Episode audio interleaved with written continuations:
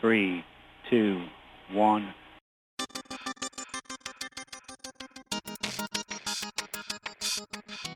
Esto es AI The New Sexy.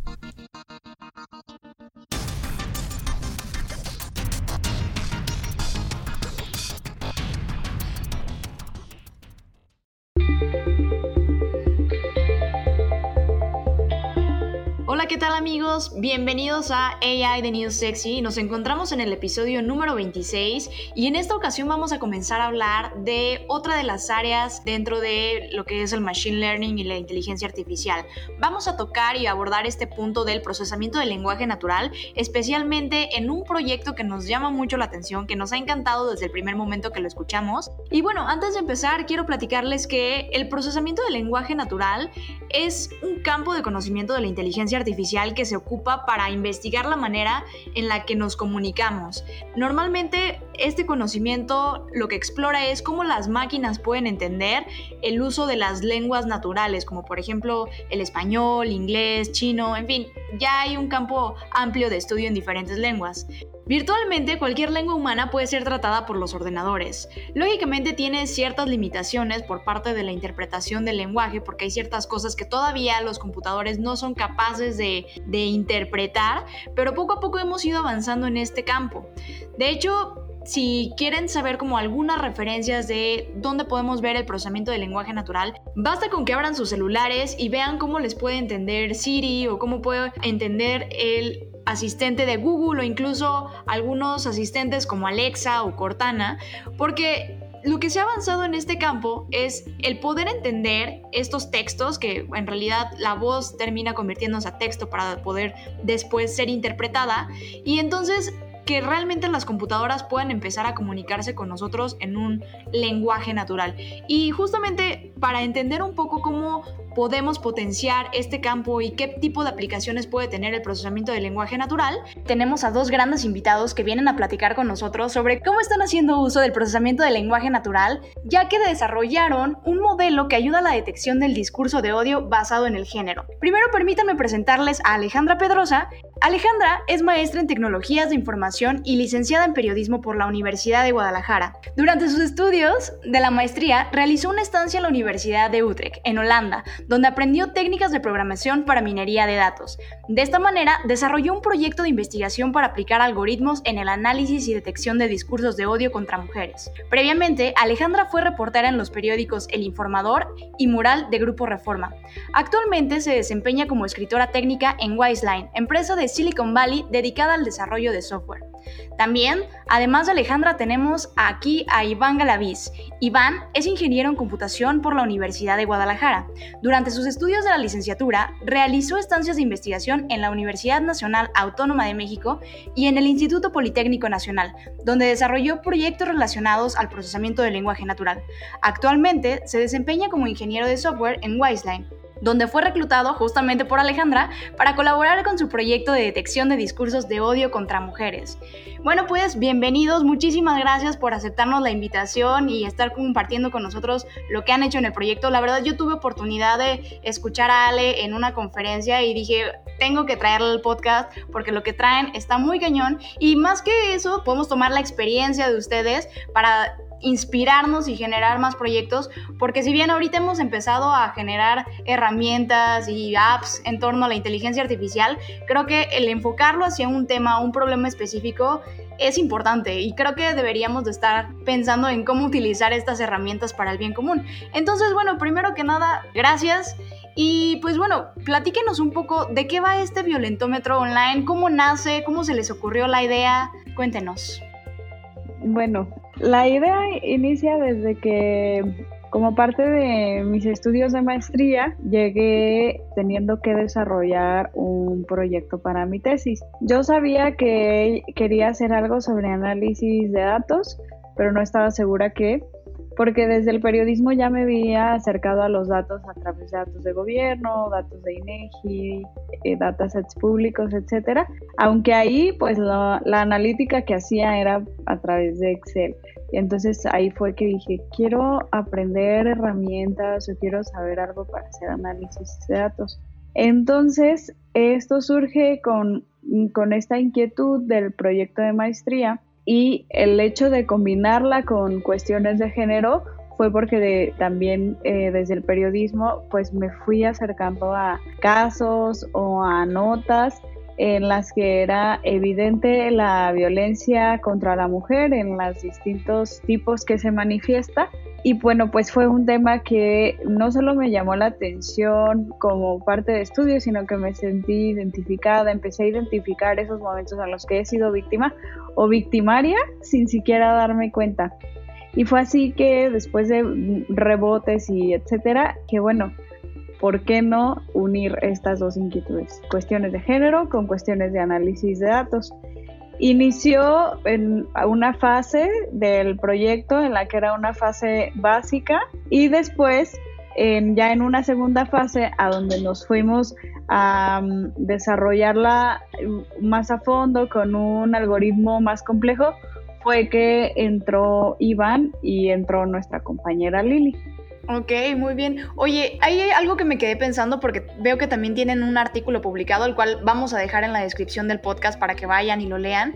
Y lo que estuve experimentando con la herramienta que, que, dejan en línea y que tienen hospedada, veía que es realmente complejo identificar cuándo se trata de un discurso de odio y cuándo no. O sea, una cosa es por ejemplo, identificar que alguien está siendo agresivo o que tiene un sentimiento negativo, pero ya hablando de discurso de odio, creo que eleva todavía un poco más la complejidad. Aquí, ¿cómo fue que le hicieron? O sea, ¿qué variables o qué consideraciones tuvieron para decir esto es un discurso de odio y esto es un simple comentario? Bueno, quizás puedo agregar un poquito ahí.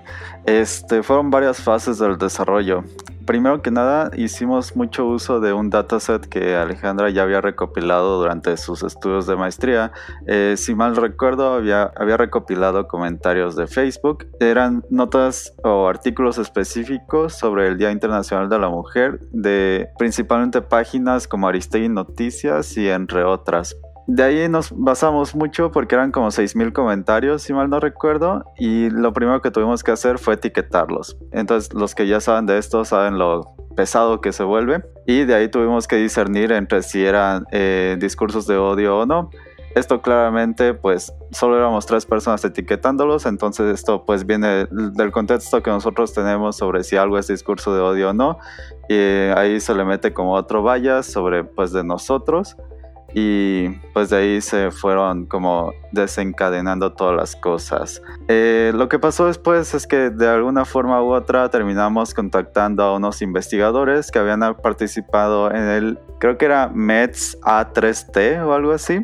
Básicamente es donde se, eh, se ponen varios grupos de investigadores a dar sus resultados eh, de diferentes tópicos, creo que en particular del procesamiento del lenguaje natural, y resulta que uno de los proyectos había hecho precisamente análisis sobre agresión para identificar, no me acuerdo muy bien si era el bullying o algo parecido.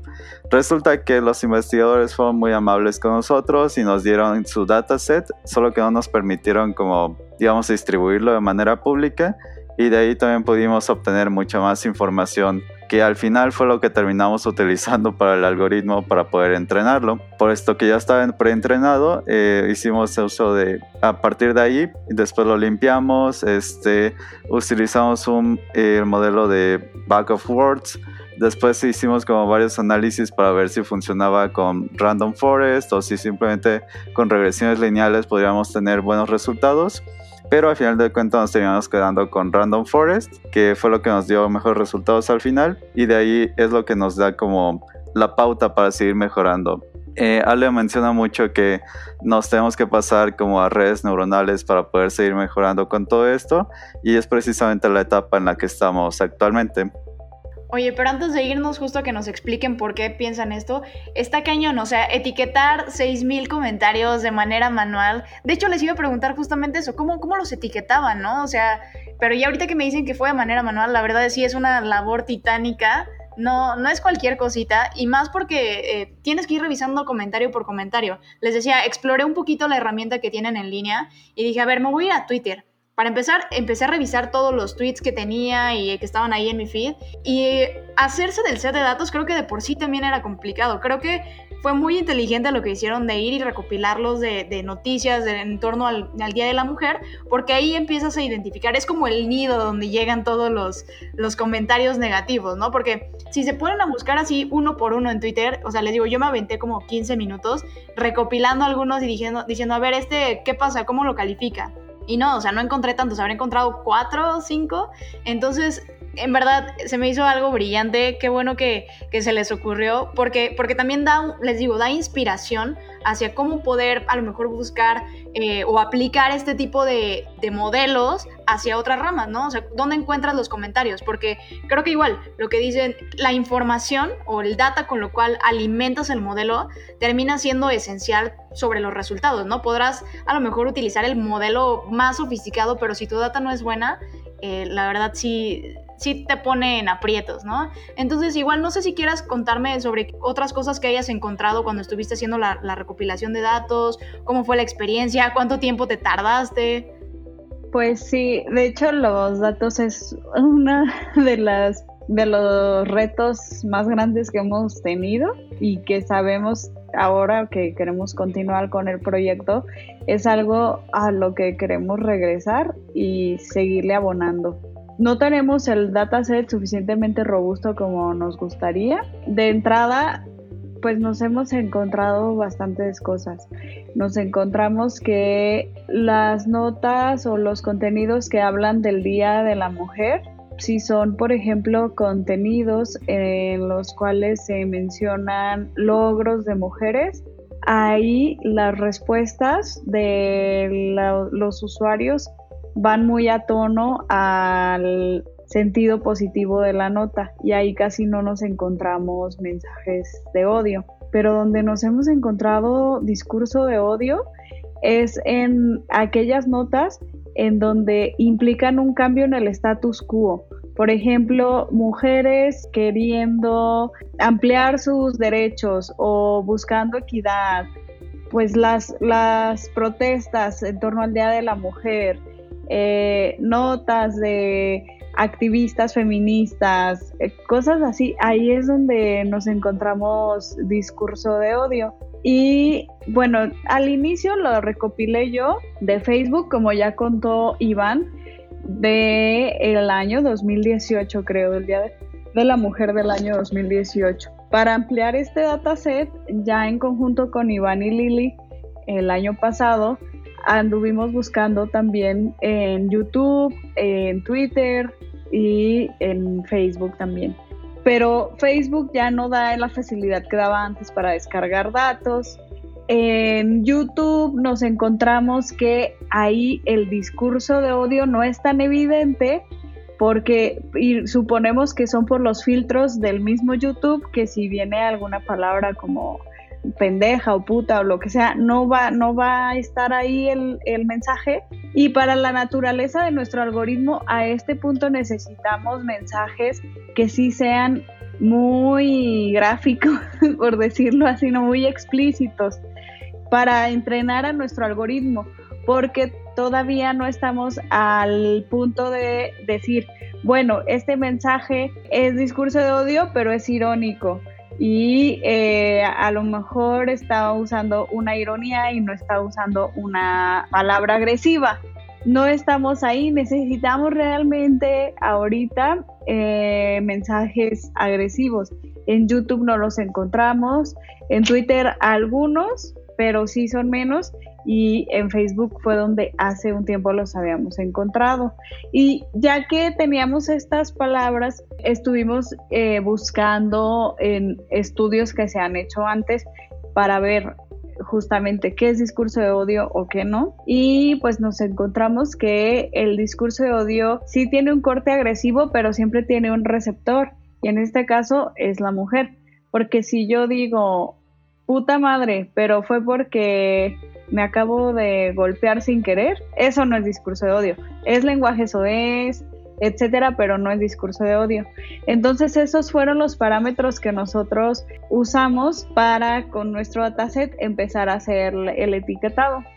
Sí, justamente esto que mencionas, también hace ratito me quedé pensando mientras les digo, experimentaba con la herramienta que pusieron. Yo decía, bueno, y es que creo que eh, especialmente, digo, a lo mejor corrígeme si estoy mal, creo que en el lenguaje español es todavía un poquito más difícil, ¿no? O al menos el lenguaje español hablado en México, ¿no? Utilizamos, como tú dices, ¿no? Sarcasmos, ironías, eh, no sé si en el español de España sea igual, pero, pero creo que especialmente en el español de Latinoamérica, sí tendemos mucho a, utilizar el sarcasmo, la ironía o estas expresiones de doble sentido, que a lo mejor para estos algoritmos pudiera llegar a ser más complejo identificar en qué momento sí se trata o no de discurso de odio. De hecho, no sé si a ti te ha tocado trabajar o, a, ti, Iván, que nos, nos digan un poquito, nos eh, aclaren un poco más la situación. ¿Es más difícil clasificar textos cuando se trata de español que cuando se trata de otro, de otro lenguaje, como por ejemplo el inglés?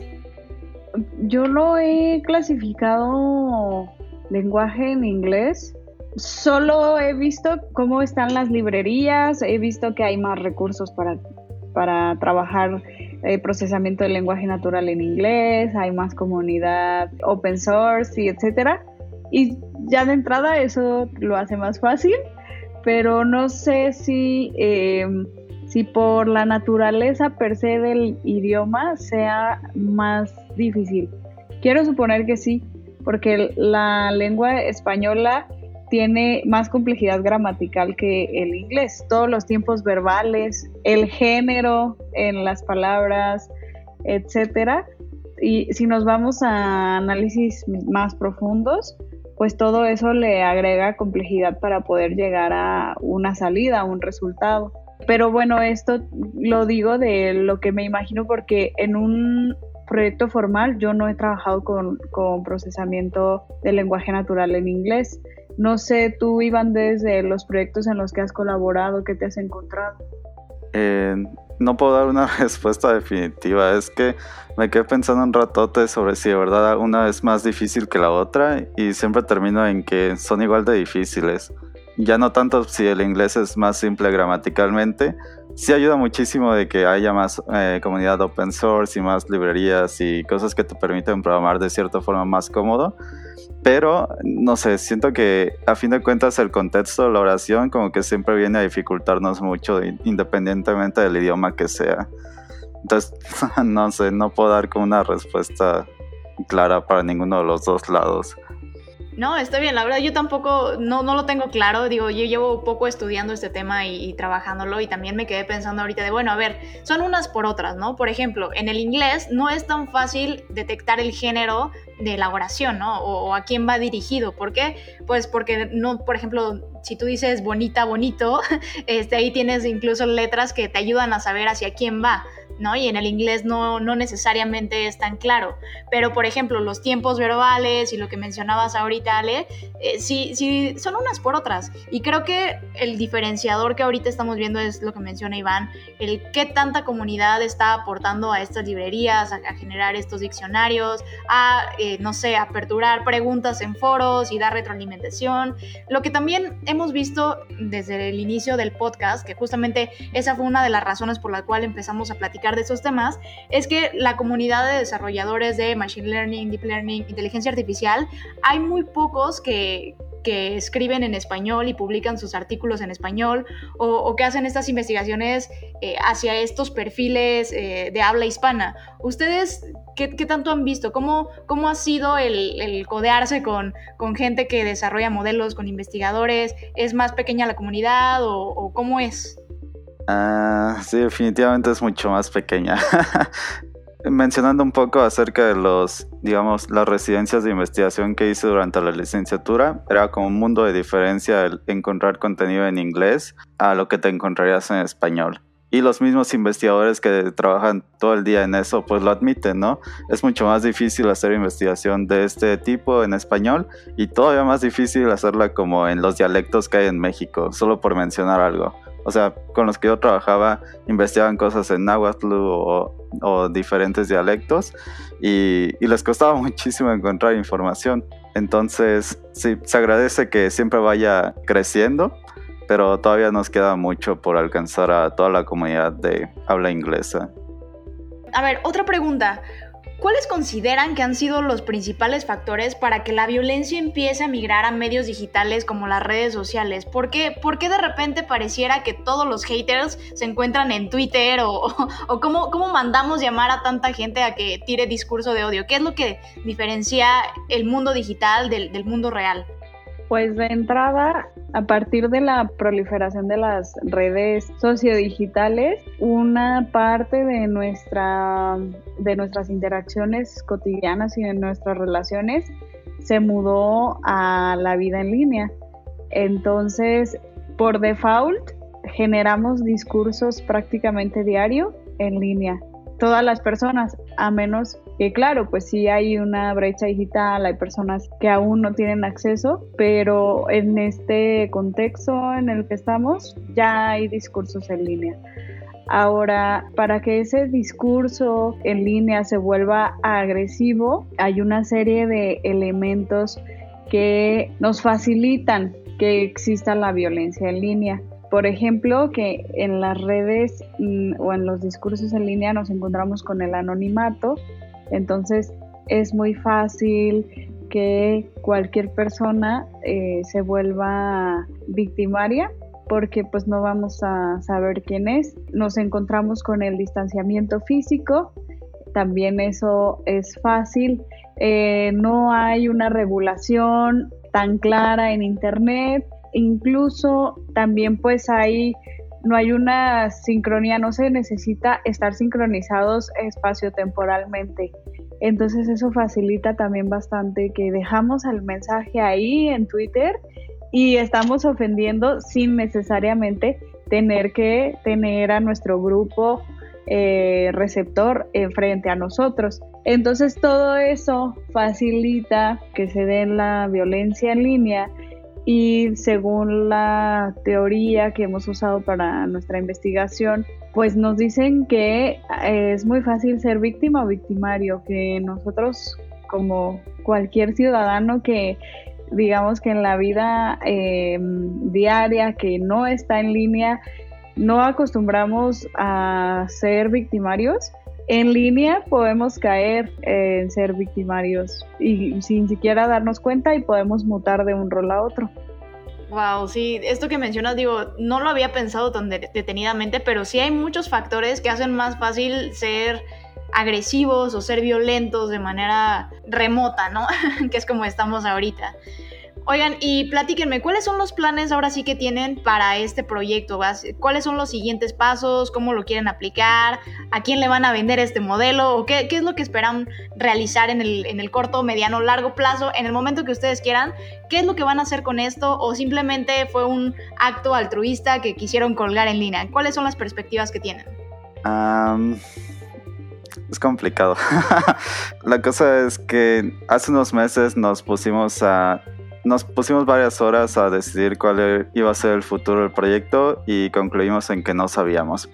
Resulta que tenemos varias opciones, o sea, tenemos, por un lado, podríamos hacer como investigación formal, pudiéramos escribir papers y pudiéramos, no sé, conseguir que alguien los revisara y publicarlos en alguna revista o algo así. Pudiéramos hacerlo también un pequeño eh, negocio, haciendo como una infraestructura un poquito más robusta para poder eh, adaptarlo a diferentes medios para que las empresas se interesen por esto, no sé, para que analicen todos sus mensajes de, de lo que sea que utilicen para comunicarse virtualmente. También se pudiera hacer lo mismo, pero sin cobrar y que, no sé, que tuviera como, no sé, una edición de comunidad que fuera totalmente gratis y modelos de pricing y así. Y, y en general son las opciones principales.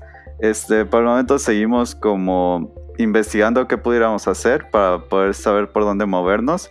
Pero lo que sí es clave es que si primero tenemos que mejorar los resultados que tenemos. Esto viene desde el entrenamiento, eh, de clasificar bien los datos, otra vez yo creo, hasta para pasarlos a un modelo más robusto, que es lo que mencionaba que utilizando redes neuronales o transformers o algún modelo preentrenado donde simplemente le pusiéramos como las capitas que quisiéramos agregarle nosotros y eso básicamente eso es lo primordial antes de pensar en, en los siguientes pasos y es justamente en lo que estamos ahorita. Igual lo que me quedé pensando es, bueno, a ver, estos modelos normalmente necesitan entrenarse de manera constante, ¿no? Porque piénselo, el lenguaje español, en general el lenguaje va cambiando conforme nosotros vamos cambiando, ¿no? El lenguaje evoluciona conforme los usuarios del lenguaje evolucionan, ¿no? Entonces me, me, quedé pensando, estaría padrísimo, imagínenselo, voy a hablar al aire, ¿no? Estaría padrísimo que se pudiera crear, no sé, algún sitio donde yo cada vez que encuentre un comentario, ir y regalárselos a ustedes y decirles, mire, toma, aquí te va, yo encontré estos discursos de odio, ya para que ustedes no tengan que ir y buscar uno a uno o buscar estas notas donde capturan la información y así hacer como un tipo crowdfunding de comentarios de discurso de odio, ¿no? Estaría padrísimo, digo, lo pongo sobre la mesa, este, ya si ustedes quieren tomarlo o no, pues estaría buenísimo. Eh, y digo, nunca faltaría quien le dé difusión porque estos discursos de odio está para tirar para arriba, ¿no? Cuando vas y lo buscas no lo encuentras, es difícil, pero siempre que, bueno, a mí me ha tocado cuando estoy en alguna conferencia o viendo una transmisión en línea o cosas tan simples como las mañaneras, bueno, no simples, pero del día a día como las mañaneras, ahí hay muchísimos que creo que la gente podría ayudarles a recolectarlos y decirles, miren, aquí va mi aportación para, este, no sé, encontrar discurso de odio en las redes sociales, hasta pensar también a lo mejor, no sé, seguramente ya les ha pasado por la cabeza, pero ¿qué pasaría si ustedes pudieran crear este foro o, este pool de, de, conocimiento y decirle a Twitter, a Facebook, de mira, acá hay otra forma de entender en México qué está pasando. Porque digo, más o menos recuerdo que Ale lo platicó, pero no sé si lo tengan más fresco el dato. Hay ciertos lugares en México donde se dé más el discurso de odio o, o que hayan recopilado de, bueno, a ver, si lo organizamos por ciudades, por estados, ¿hay algún, algún sitio específico de donde provengan más? Nosotros eh, no hicimos la analítica por lugar geográfico, porque creo que los mensajes de Facebook, cuando los bajamos, Facebook no nos daba la localización del emisor. Facebook ya empezaba a como a blindar qué tanto nos daba información y prácticamente solo nos dio los comentarios. Entonces no hicimos esa analítica para hacer la distinción, pero creo que en Twitter sí se puede hacer porque yo he visto algunos estudios, no específicamente de discurso de odio contra mujeres, pero estudios del lenguaje que sí hacen una relación geográfica. Sí, estaría buenísimo, pero sí tienes razón, creo que en Facebook ya no, pero en la, con la API de Twitter, si no me recuerdo, sí puedes sacar la, la geolocalización. Oye, y otra pregunta, ¿en este, en este análisis de casualidad venía como el, emisor era hombre, mujer o algo así que, pudiéramos haber visto algo? Tampoco. Pero no sé en Twitter si del género. Pero pues sí estaría súper padre. También vi otros estudios en los que más bien predecían el género en función del mensaje. Wow, eso estaría buenísimo. Aunque también, digo, me pongo a pensar y digo, ¿realmente puedes identificar. O sea, estaría interesante y seguramente vamos a encontrar algunos insights, pero imagínate, ¿qué tan predecibles tenemos que ser los hombres y las mujeres para que un modelo pueda predecir nuestro sexo con solo, o bueno, más bien nuestro género, con solo, con solo leer nuestros tweets? Sí, igual si nos dejan, si tienen la liga del GitHub o algo en el repositorio, estaría padrísimo que igual me la compartieran para yo dejarla en los comentarios y los que nos escuchan poder ir y darle su retroalimentación. Incluso yo sé que ahorita lo hacen en, buena onda de este como labor social, pero estaría cool que incluso abrieran estas páginas de Bohemia Coffee y entonces la gente pudiera contribuir porque al final ustedes están dedicándole tiempo de investigación y de trabajo y de programación y de muchas otras cosas, o sea, le están dando muchos recursos para que esto se desarrolle. Entonces, si nosotros pudiéramos apoyarlos, pues igual eh, al pie del cañón nosotros para, para echarles la mano, ¿vale? Eh, ¿Alguna otra recomendación, algo que, que ideas que hayan dejado en el tintero y que a lo mejor las personas que nos escuchen puedan retomar? No sé, algún análisis o algo que, les haya eh, llamado la atención que todavía no puedan desarrollar, pero que estaría cool que alguien desarrollara en torno a estos temas o algo similar? Pues eh, si no específico de discurso de odio contra mujeres, actualmente en México hay distintas manifestaciones de discurso de odio o de discurso discriminativo Y el procesamiento del lenguaje natural también nos puede ayudar a detectar, por ejemplo, por razón de, raza, de mm, religión, de clase social y todas esas cosas en las que tenemos estereotipos. Entonces es algo que lo he llegado a ver pero no tan explorado y estaría padre. En general, cualquier ayuda desde las ciencias de la computación para apoyar a las ciencias sociales como antropología o sociología es muy buena porque la antropología, la sociología y muchas ciencias sociales, todavía allá hacemos a mano las cosas, hacemos a mano, por ejemplo, en vez de grafos, análisis de grafos, hacemos matrices para ver quién está conectado con quién, así literal la mano, ¿no?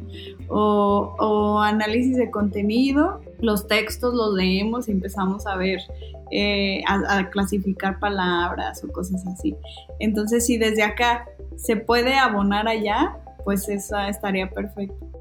Qué bueno que nos dices, porque normalmente digo, yo doy algunos cursos de ciencia de datos y justo lo que les digo es, a ver, lo más importante cuando estás desarrollando un proyecto no es que seas excelente técnicamente, ¿no? En la técnica, pues, sino que el, todo el contexto y conocimiento que traes tú de tu industria, de, de tu área de expertise, te va a ayudar a utilizar esto, esto como herramienta para resolver problemas que hoy en día no se están resolviendo. Y la verdad es que, pues gracias por compartirnos también tu experiencia, Ale, Iván, también gracias por compartirnos todo lo que han trabajado, porque es inspiración para todos nosotros. No porque no hayas estudiado una carrera afín significa que no puedas desarrollarlo, todo lo contrario. Traes una base de problemas, que, que en este caso los problemas son como el nuevo oro en la ciencia de datos, porque tienes este oro por ser explotado o este diamante en bruto que necesita ser pulido para encontrar áreas de oportunidad que se pueden convertir en negocio, ¿no? Entonces, pues igual gracias por, por ese comentario.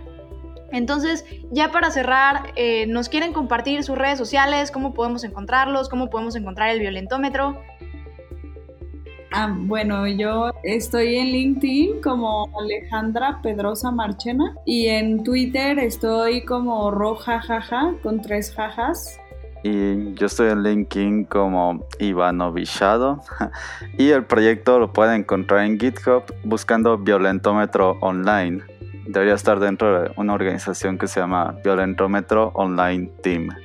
Perfecto, pues muchísimas gracias por acompañarnos, por platicarnos un poco sobre toda la travesía que han tenido que eh, desarrollar para, para este proyecto y pues bueno, esperamos seguir sabiendo de ustedes, eh, poder seguir de cerca el proyecto y ver qué tanto podemos apoyarlos y ver cómo, hasta dónde llega, ¿no? Pues muchísimas gracias. Bueno, pues como ya lo escuchamos con Iván y Ale, pues obviamente todo esto es muy interesante, pero para ya ir finalizando este episodio, me gustaría cerrar con lo siguiente.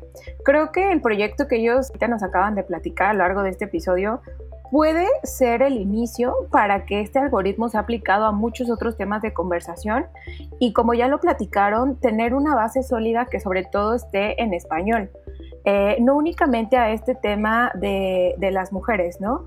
En cuanto a discurso de odio, sino que ahorita pues vimos recientemente o estamos viviendo muchos temas de odio que están siendo sonados, por ejemplo, lo de Black Lives Matter, hay muchos temas de discriminación, de racismo.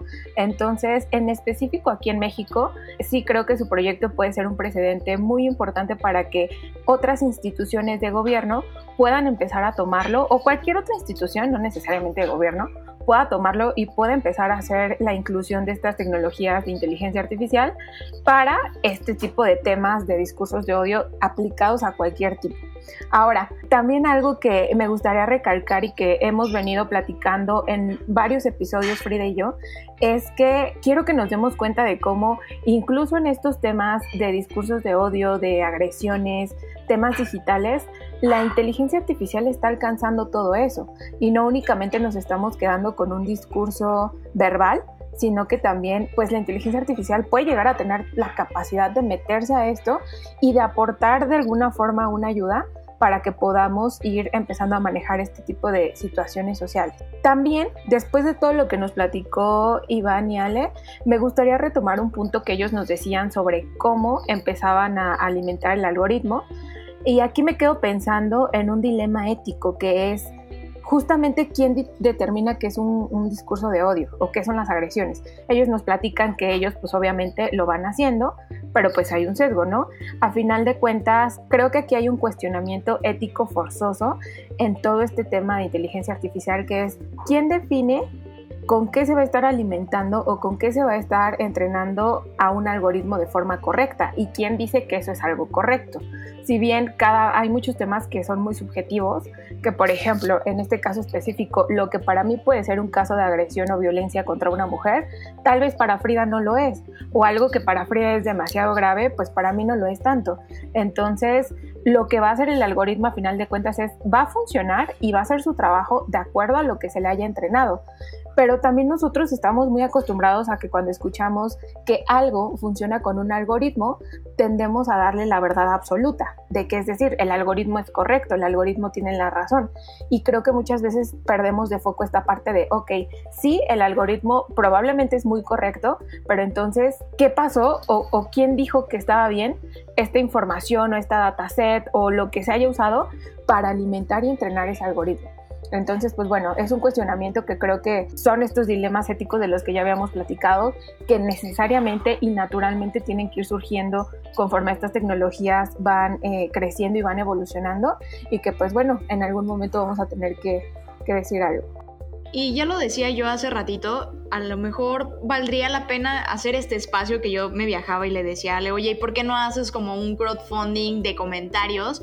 Porque también podría sumar a que haya más diversidad en el, dataset de entrenamiento de estos algoritmos. Si nosotros nos subimos a este tema de construir algoritmos, de auditarlos, evaluarlos, alimentarlos, creo que podríamos llegar a resultados más interesantes, ¿no? Porque ahorita lamentablemente lo que generan los algoritmos o la respuesta de salida está limitada a quienes los entrenan, a quienes los construyen. Entonces necesitamos empezar a voltear a, ver justamente estos algoritmos y ver cómo podemos sumar, cómo podemos formar parte del desarrollo para que de, pronto cuando lleguen a nosotros no sea solamente la visión de una persona que construyó este monstruo que termina siendo escalable y que termina siendo universal o, que, o que llega muy lejos, sino que este, esto que hayamos construido lo hayamos hecho juntos y que todos tengamos cierta participación y, cierto consenso sobre cómo reacciona o qué tipo de frases o qué tipo de, pues no sé, o sea, qué tipo de parámetros debe de considerar. Entonces, eh, digo, lo, vuelvo a traer al tema porque creo que no solamente se limita a este ejercicio de entender que es un discurso de odio y que no, que no lo es, sino se puede replicar en, incluso no sé si recuerdan en algún capítulo cuando hablábamos sobre los coches autónomos, mencionábamos eso, ¿no? Que se había sometido a votación y a recibir comentarios de qué tipo de solución tenía que tomar un auto cuando va manejando y tiene que atropellar a una persona o algo por el estilo o atropellar a otra e, es lo mismo, ¿no? O sea, hay, un punto donde sí necesitamos también entender cómo se relaciona la sociedad, qué tipo de cosas las consideran buenas, qué tipo de cosas las consideran malas, para que sea una visión diversa, una visión más compleja y no nada más la visión de un solo individuo que se sentó a programarlo, ¿no?